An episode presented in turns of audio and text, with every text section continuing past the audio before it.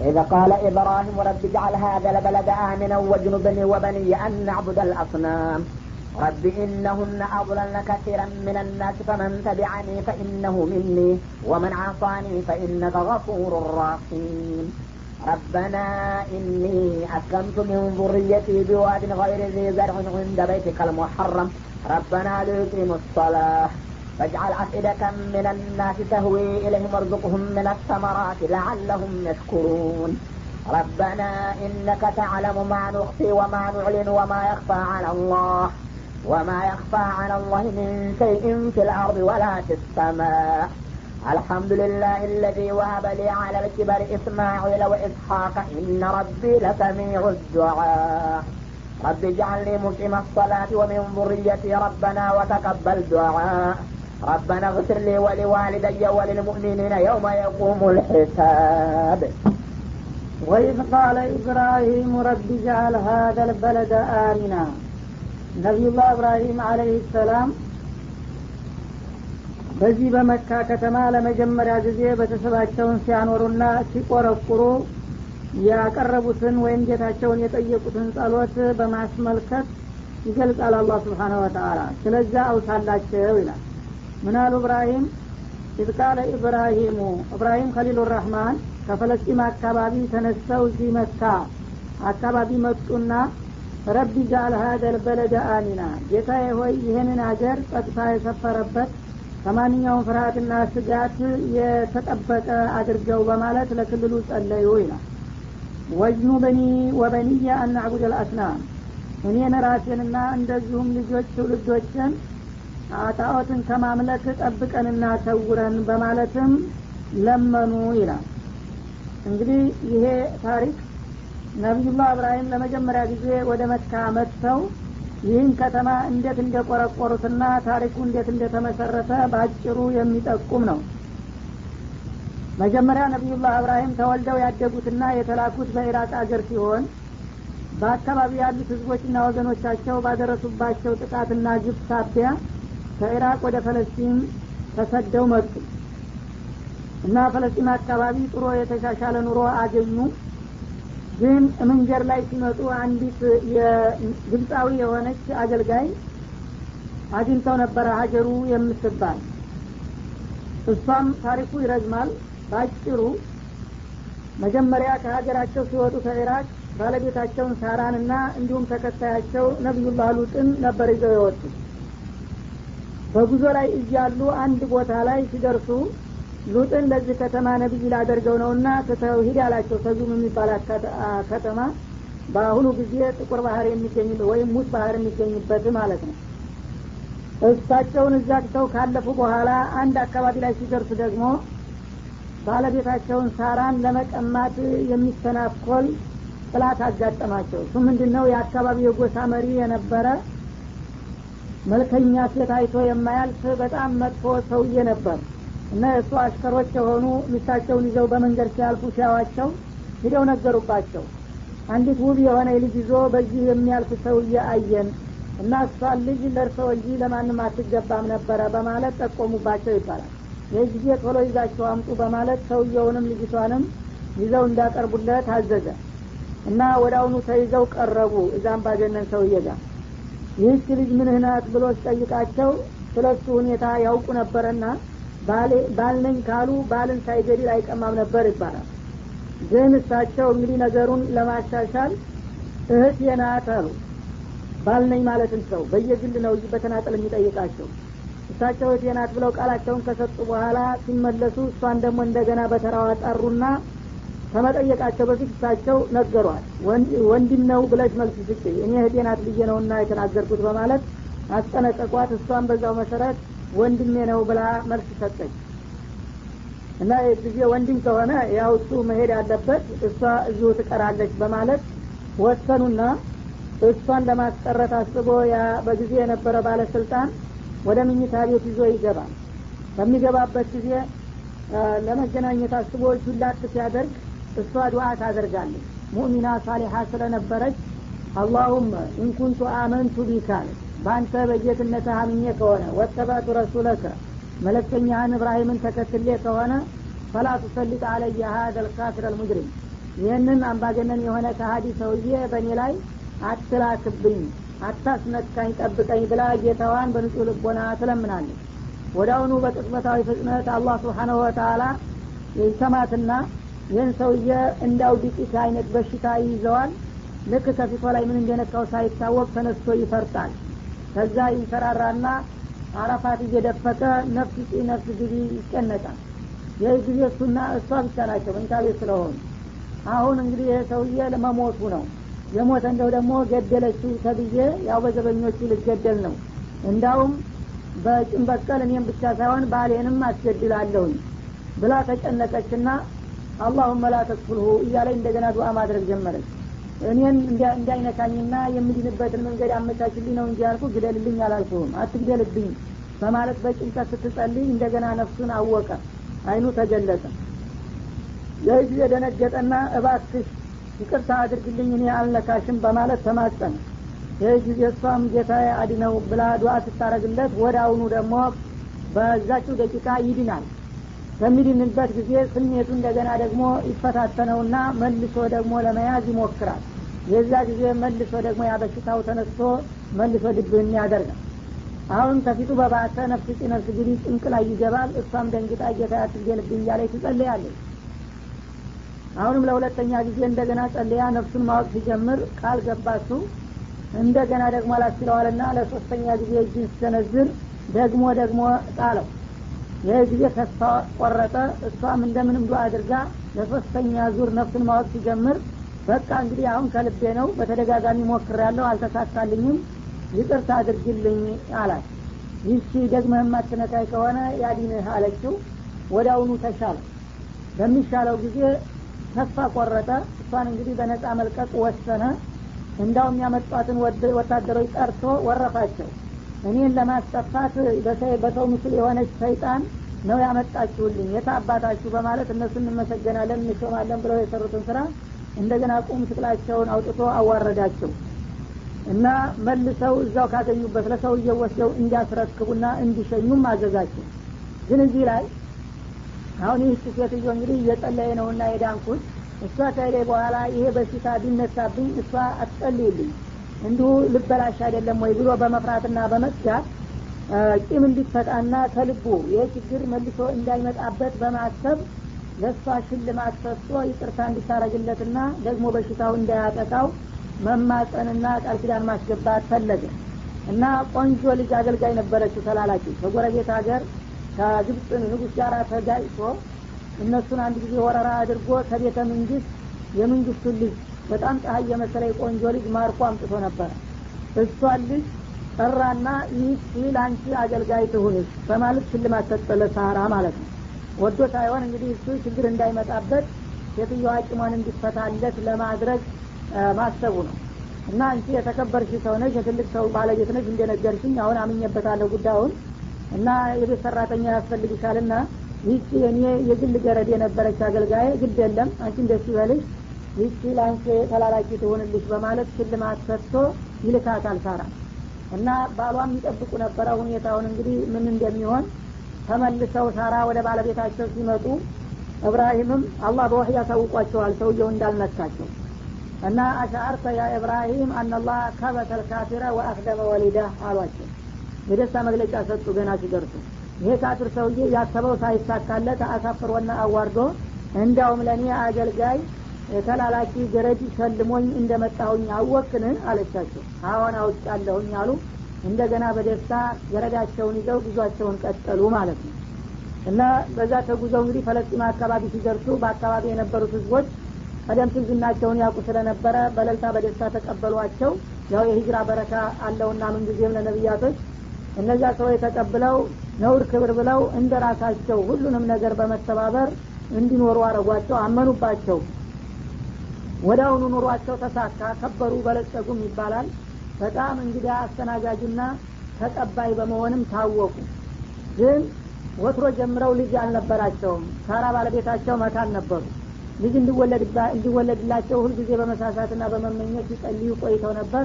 አሁን እድሜያቸው እየገፋ የእነሱ የመውለድ ሁኔታ አስኪ ደረጃ ላይ እየደረሰ ሲመጣ ባለቤታቸው ሳራ በማሰብ ሁኔታውን እንግዲህ እኔ ሴት ነኝ ለልጅ ብዬ አንተን የአላህን ነቢይ ፈትቼ ሌላ ወንድ ልሞክር የምልበት ምክንያት የለም። አላህ ሊሰጠኝ ኑሮ ጥሩ ነበር። ግን አንተ ደግሞ ለእኔ ብለ ዘር አልባ ሁነ መቅረት የለብህም እናንተን የመሰለ ሰው ከሌላም ቢሆኑ ውለድ ብለው ይፈቅዳሉ ሳራ ማለት ነው። እሳቸው ደግሞ በጣም ከመከባበራቸው የተነሳ ለአንቺ ያልሆነ ልጅ ከአንቺ የተለየ ደስታን የማልፈልግ ይቅርብኝ ይባላል። አይ አንተ ተወለድክ እኮ የኔ ልጅ ማለት ነው። ያንተ ደስታ ለእኔም ይሆናል በማለት ገፋፏቸው። ቢሆንም ከበዳቸው እብራሂም ሳራን የክፉ ቀን እንግዲህ ጓደኛቸውና ተባባሪያቸው የሆኑትን ባለቤታቸውን ስተው እንደገና ወደ ሌላ ሴት መሄዱ ሲከብዳቸው ጊዜ እንግዲያውስ ሌላ ቦታ ሄደ ሌላ ሴት ማምጣቱ ተከበደህ እኔ ላዘጋጅልህ አለቻቸው ይባላል። እንዴት ሲሉ እዚሁ ቤታችን እኮ ልጅ አሉ። ያቺ አገልጋያቸው ትዝ ይቺ አገልጋያችን ወሬውም ወደ ውጭ ሳይወጣ አገባባት ሳይባል እሷን ላሳምናትና እዚሁ ልዳርህ በማለት ገፋፏቸው አሳመኗቸው በመጨረሻ ያችን ልጅ ያው እንዲገናኙ አደረጓቸው አመቻቸው ሁኔታውን ማለት ነው። ማለትም ያው የእሳቸው የግል ባህሪያቸው ስለሆኑ እንዲ የቅጥር ሰራተኛ ሳይሆኑ ባሪያ ናቸው። ባሪያ ስለሆነች ያው ባሪያ የሆነ እመቤቷ መስጠት ትችላለች እና እንደ ሽልማት ሰጧቸው ለብራሂም ማለት ነው። እና ይህ ጊዜ የግል ባሪያቸው በመሆኗ ወደ አሁኑ ተገናኝተው ልጅ እንዲወልዱ ተመቻቸና ሁሉም ነገር ተስተካከለ። ወደ አሁኑ ልጅቷም አረገዘች እንደታሰበው ማለት ነው። በምታረግ ጊዜ የሴቶች ነገር መቸም የቅናት የሚባል በሽታ ተቁጥራቸው ውጭ ስለሚሆንባቸው እንደገና አሮጊቷ ነገሩ እየኮነኮናቸው መጣ። ሰውየውም ስታረግዝላቸው እንግዲህ አይኔም በአይኔ ላይ ነው በማለት ጉጉት እያደረባቸው የልጅናቴ ልትሆንልኝ ነው እያሉ እንደገና ደግሞ ልጅነትም ስላላት ቀንጥሏት ነው እንጂ የቤተ መንግስት ልጅ ናት መልከኛም ነበረች ሁኔታዋ እየሳባቸው ሲሄድ አሮጊቷ ደግሞ ትከታተላለች። እንደ ይሄ ሰውዬ እኮ እኔን ቸል እያለ ወደ እሷ እያዘነበለ ነው እያለ ትቆጣጠራቸው ገባ። እንዳውም እሳቸው ወጣ ባሉበት ጊዜ ልጅቱን በሆነ ባልሆነ ምክንያት እያነሱ የመወረፍና እንዳውም የመደብደብ የማሳደድም ሁኔታ ተፈጠረ ይባላል። እንዲሁ እያሉ ሴትዮዋ እንግዲህ የተለያዩ ምክንያቶች በማንሳት ልጅቷን ሲያሰቃዩ ከቆዩ በኋላ ወለደች። በምትወልድ ጊዜ ልጁ ደግሞ በጣም መልከኛ ስለነበረ ደስ የሚያሰኝና የሚማርክ ነበረ። ይህ ጊዜ እኔ ያላገኘሁትን ልጅ ከዚህ ከባሪያ ተወልዶ እንዴት በማለት ቅናቱ እየባሰባቸው ሄደና በሆነ ባልሆነ ምክንያት ይቺ ባሪያህን አሁንማ እንደ ጎባን አይታኝ ጓደኛዋ አድርጋኝ እኔን እያንጓጠጠችኝ እየገለመጠችኝ ወይ ከኔ ወይ ከሷ ምረጥ እያለ እያሉ በጣም ችግር ፈጠሩ ማለት ነው። ይህ ጊዜ ሳራ እንግዲህ በጣም ትልቅ ሰው አላህ የወደዳቸው ከመሆናቸው የተነሳ የእሳቸውን ችግር አወቀላቸው ፈቅዳ ራሷ ድራስ ያበቃ እንደገና አላላትም። እና ሁኔታው እሷን የሚያበሳጭ ከመሆኑ የተነሳ ወዳጄን አታበሳጭ አታስቸግር ይችን የልጅናትህን ወደ ሌላ ቦታ ወስዴ አስቀምጥ ብሎ አላህ በወህይ ያዘዛቸው እብራሂም። እና ይህ ጊዜ ወደ የት ነው መወስዳት ሲሉ ያው ግመልህን ጫንና ስንቅ ወደ መካ አካባቢ አምራ ብሎ ትእዛዝ ሰጣቸው። መካ ራሱ የዛ ጊዜ ሰው የሚኖርበት ሀገር አይደለም ምድር በዳ ነው ከተማም የለ ሰውም የገጠር መንገድ መንደርም የለበትም ማለት ነው። እና መላይካው ብቻ ወደሚሄዱበት ቦታ እንደሚያሳያቸውና እንደሚመራቸው ተነገራቸው። ስንቃቸውን በግመል ጭነው እመጫት ልጃቸውን ሊሳቸው ልጃቸውን አስይዘው ጉዟቸውን ቀጠሉ ከፈለስጢም ወደዚህ ማለት ነው ወደ መካ። እና ተጉዘው ተጉዘው እዚህ አካባቢ ከአባ አካባቢ ሲደርሱ ዛሬ ዘምዘም የሚገኝበት ቦታ ላይ ትልቅ ዋርካ ዛፍ ነበር ይባላል። እዛ ዋርካ ስር አረፉ እዛ እንዳረፉ እንግዲህ እንዴት አድርገው እንደሚነግሯትና ትተው እንደሚሄዱ በጣም ጨነቃቸውና አሳሰባቸው ሁኔታው ማለት ነው። እንቆራጠጡ ገባ። ወዳ ወዲህ በመጨረሻም እንግዲህ ልሂድ ወደ ሽንት የሚሄዱ መስለው ዝም ብለው ለመሄድ ህድ ህድ ሲሉ ሴትዮዋ ደግሞ በረሃ ነውና ፍርሃት እየተሰማቸው ከተል ከተል ይሏቸዋል። ዞር ብለው ሲያው ወዳቸው ይባባባቸዋል ላይነግሯቸው የሚቻል ነገር አይደለም። ዝም ብሎ መሄዱም ደግሞ አልተቻለም ይህ ጊዜ ሲጨነቁ ሲያዋቸው ሴትዮዋ ራሳቸው ሀጀሩ ጥያቄ አነሱ። እና ትቶኝ ሊሄድ ፈልጓል እዚህ ቦታ ማለት ገባቸውና አቢሃዛ አመረከ ረቡክ ጌታ ለመሆኑ እዚህ ቦታ ትተኝ እንዲትሄድ አዙሃ እንደ በማለት ጠየቁ። እና ታልሽውማ ቸግሮኝ ነው እንጂ አዎን ይላሉ። ታዲያ ከሆነ ለምን አትነግረኝም? ይዘላ ይዞይዑና እሳቸውም በጣም እንግዲህ ኢማን የጠጡ ነበሩና ጌታ ታዘዘ እኛንም ጌታ ወኪላችን ነው ጥሎ አይጥለንም። አንተም አትቸገር ሂድ ግደለም በማለት ፈቀዱላቸው። ከዚያ በኋላ ያው ተነስተው ጉዟቸውን ቀጠሉ። ይህን እርጥብ ህጻን ልጅ ታቅፈው ባዶ በረሃ ደን ዛፍ ስር ቁጭ አሉ። እንግዲህ አላህን ተወክለው ሀጀሩ ማለት ነው። እና እዚህ በሚቀመጡበት ጊዜ ትንሽ እንግዲህ የያዟት ተምር ነበረች እሷን ትንሽ ጊዜ በልተው ጨረሱ። በኮዳ ውሃ ነበር የተያዘችው። ያችን የሀገሩ በረሃማ ነው ቶልቶሎ ውሃ ያሰኛል ወዲያው ጠጥተው ጨረሱ። የሚበላም የሚጠጣም ሲያበቃ መጫት ናቸው። ራብ ያዛቸው ራብ ሲይዛቸው ጡት ደረቀ ልጁ የሚጠባው አጣ መጮህ መሰቃየት ጀመረ። ይህ ጊዜ ጨነቃቸው ሴትዮዋ ወዳ ወዲህ መንጎራደን ልጁን እዚሁ ማዘምዘም አካባቢ ዛፉ ስር ትተውት እንደገና በአቅራቢያ ወደሚገኙ ኮረብታዎች ብቅ ብለው በአካባቢው ውሃ እንዳለ ለመሰለልና ለመፈላለግ ይዘልቃሉ። መጀመሪያ ሶፋ ኮረብታ ላይ ይዘልቁና አካባቢውን እየተዘዋወሩ ቢያማትሩ ምንም ዝር የሚል ነገር የለ የውሃ ምልክትም የለ ነገሩ አካባቢው እንግዲህ ረባዳ ነው ሸለቋማ ነው። ውሃ ይኖረዋል ብለው ቢያው ግን የውሃ ዝምጥማጡም የለም። እንደገና ሩጠው ተንደርድረው ተሻገሩና ወደ አማዶ እንደገና መርዋ ኮረብታ ላይ ወጥተውም በአካባቢ ያለውን ሁኔታ ቢያማትሩ አሁንም የሚታይ ሰውም የለ ውሃ የሚባል ዘሮ የለም። እና መቼም የጨነቀው ሰው እንደብድ ይሆናልና አንድ ጊዜ በጎራ ወጥቶ አካባቢውን ካየ ሰውየው ቁርጡን ያቅ ነበር።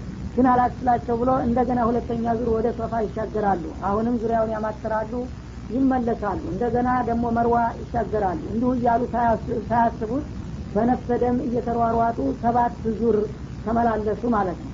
እና በአሁኑ ጊዜ ለሀጅና ለዑምራ ሰባት ጊዜ በሶፋና በመርዋ መካከል የሚደረገው ምልልስ ለዛ ታሪክ መታሰቢያ ነው ማለት ነው። አላህ በጣም እንግዲህ የተወደደ ሰው የጀመረው ነገር በመሆኑ ዒባዳ አድርጎ ደነገገውና ማለት ነው። በዚህ መልክ እንግዲህ በመጨረሻ ተስፋቸው ሲመነምን ልጁ እዛው ዛፉ ስር ነው እስካሁን ሙቶ ይሆናል በማለት ቆልቁለው ሲያዩት አጠገባቸው እንዳሞራ ነገር ቁጭ ብሎ ልጁ አጠገብ እስማኤል አጠገብ ያያሉ። ልጅ ሙቶ አሞራ እየበላው ነው አሉና በነፍሰ ደማ ተንፈው ይሄዳሉ። ሲሄዱ አሞራው ፈንጠር ብሎ ይሄዳል እና በእግሩ እንደዛ አሸዋውን ቆፈር ቆፈር ያደርጋል ይባላል። ወይም ልጁ እንደዚህ ሲፈራገጥ ነው በእግሩ የነካው አሸዋውን ይባላል። ለማንኛውም እዛችሁ ቦታ ላይ ማኡ ዘምዘም ወደ አሁኑ መንጭታ ወደ ላይ እንደዚህ አሸዋውን እየከፈተች ስትወጣ ያገኛሉ ይህ ጊዜ ያቺ ባዶ ኮዳ ነበረቻቸውና ኮዳቸውን ቀረብ አድርገው በእጃቸው ውሃውን እስከ አሸዋው እያፈሱ በጉጉት ወደ ኮዳቸው ይጨምራሉ። አሸዋው ጋር ጨማምረው ሞሏል። ሲሞሏት እንግዲህ ውሃ የምትቋረጥ መስራቸው ነበር አልተቋረጠችም። እንደገና ና አሸዋ ጋር ያፈሱትን ደፉና እንደገና እያጠለሉ ደግሞ መጨመር ጀመሩ በመረጋጋት ማለት ነው።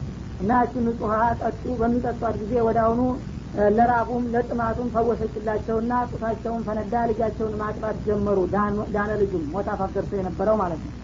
በዚህ መልኩ እንግዲህ ውሀይቱን ወዳና ወዲህ የፈሰሰችን ትባክናለ ብለው በመሳሳት ዙሪያዋን ባሸዋ እየገደቡ ዙሚ ዙሚ ዝም በያንቺ ውሃ አረርቀሻት ትይዝብኝ እያሉ ይከባክቧት ነበረ ስያሜዋም ከዛ ተነስቶ ነው ዘምዘም የተባለው ይባላል። በዚህ መልክ እንግዲህ የርሐሙላሁ ኡመ ኢስማኤል ለው ተረከታ ለካነት አይነ መዒንን አሉ ነቢያችን ሰሂህ ቡኻሪ የእስማኤል እናት የዛ ጊዜ ውሀይቱ ትባክንብኛለች ብለው ሰግተው ዙሚ ዙሚ ባይሉ ኑሮ ይቺ ውሀ አገር ምድር እያቋረጠች የምትሄድ ትልቅ እጅረት ትሆን ነበረ። እሷ ስለተመከመቻት ግን ከአካባቢው እንዳትርቁና እዚሁ ተወስና ቀረች አሉ።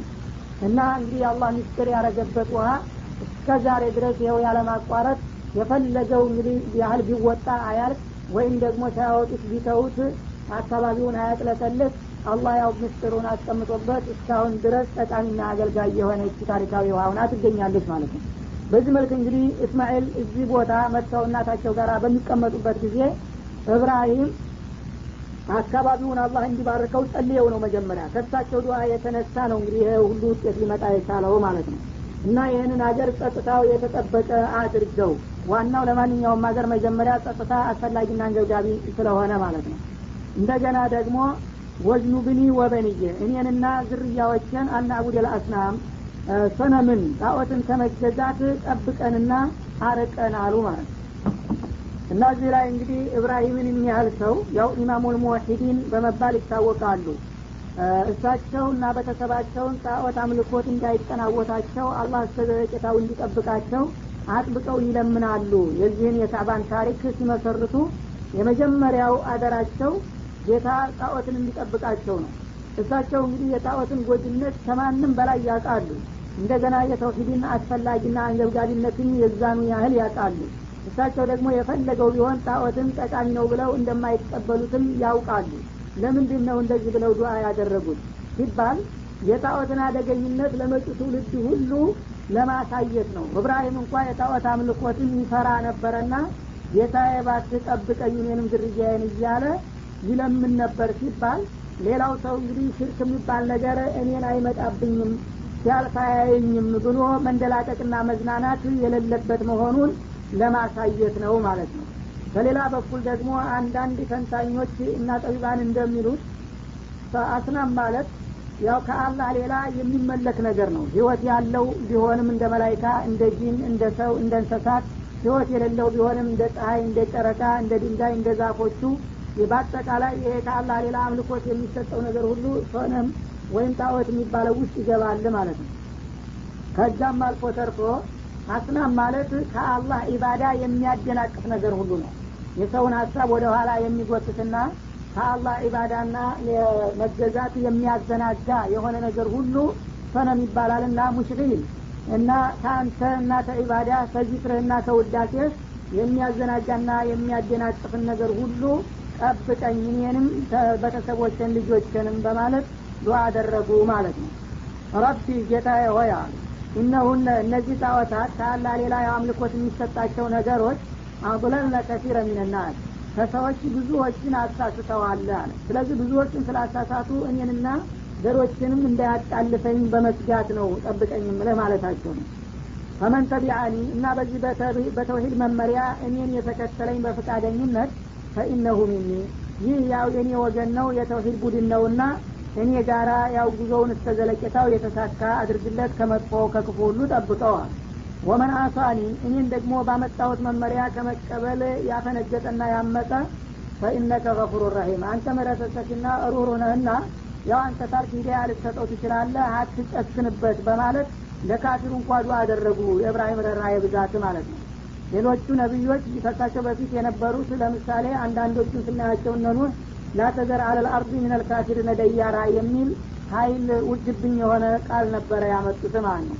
እብራሂም ግን በጣም እነ ኢብራሂም አልአዋውን ሀሊም እንዳላቸው የተከተለኝ ያው የኔ ወገን ነው እንደጀመረ እንዲጨርስ አድርገው። ያመጠውም ቢሆን ደግሞ አንተ ማሪና ሩህሩ ነህና አንተ ታልክ ልታስተካክለው ትችላለህና ብትምረው መልካም ነው የሚል ሀሳብ ነው እንጂ ያቀረቡት አጥፋው አላሉም ማለት ነው። መልካም ሳያልቅ ወደ መጥፎ መሄድ አስፈላጊ እንዳልሆነ ስለሚያውቁ።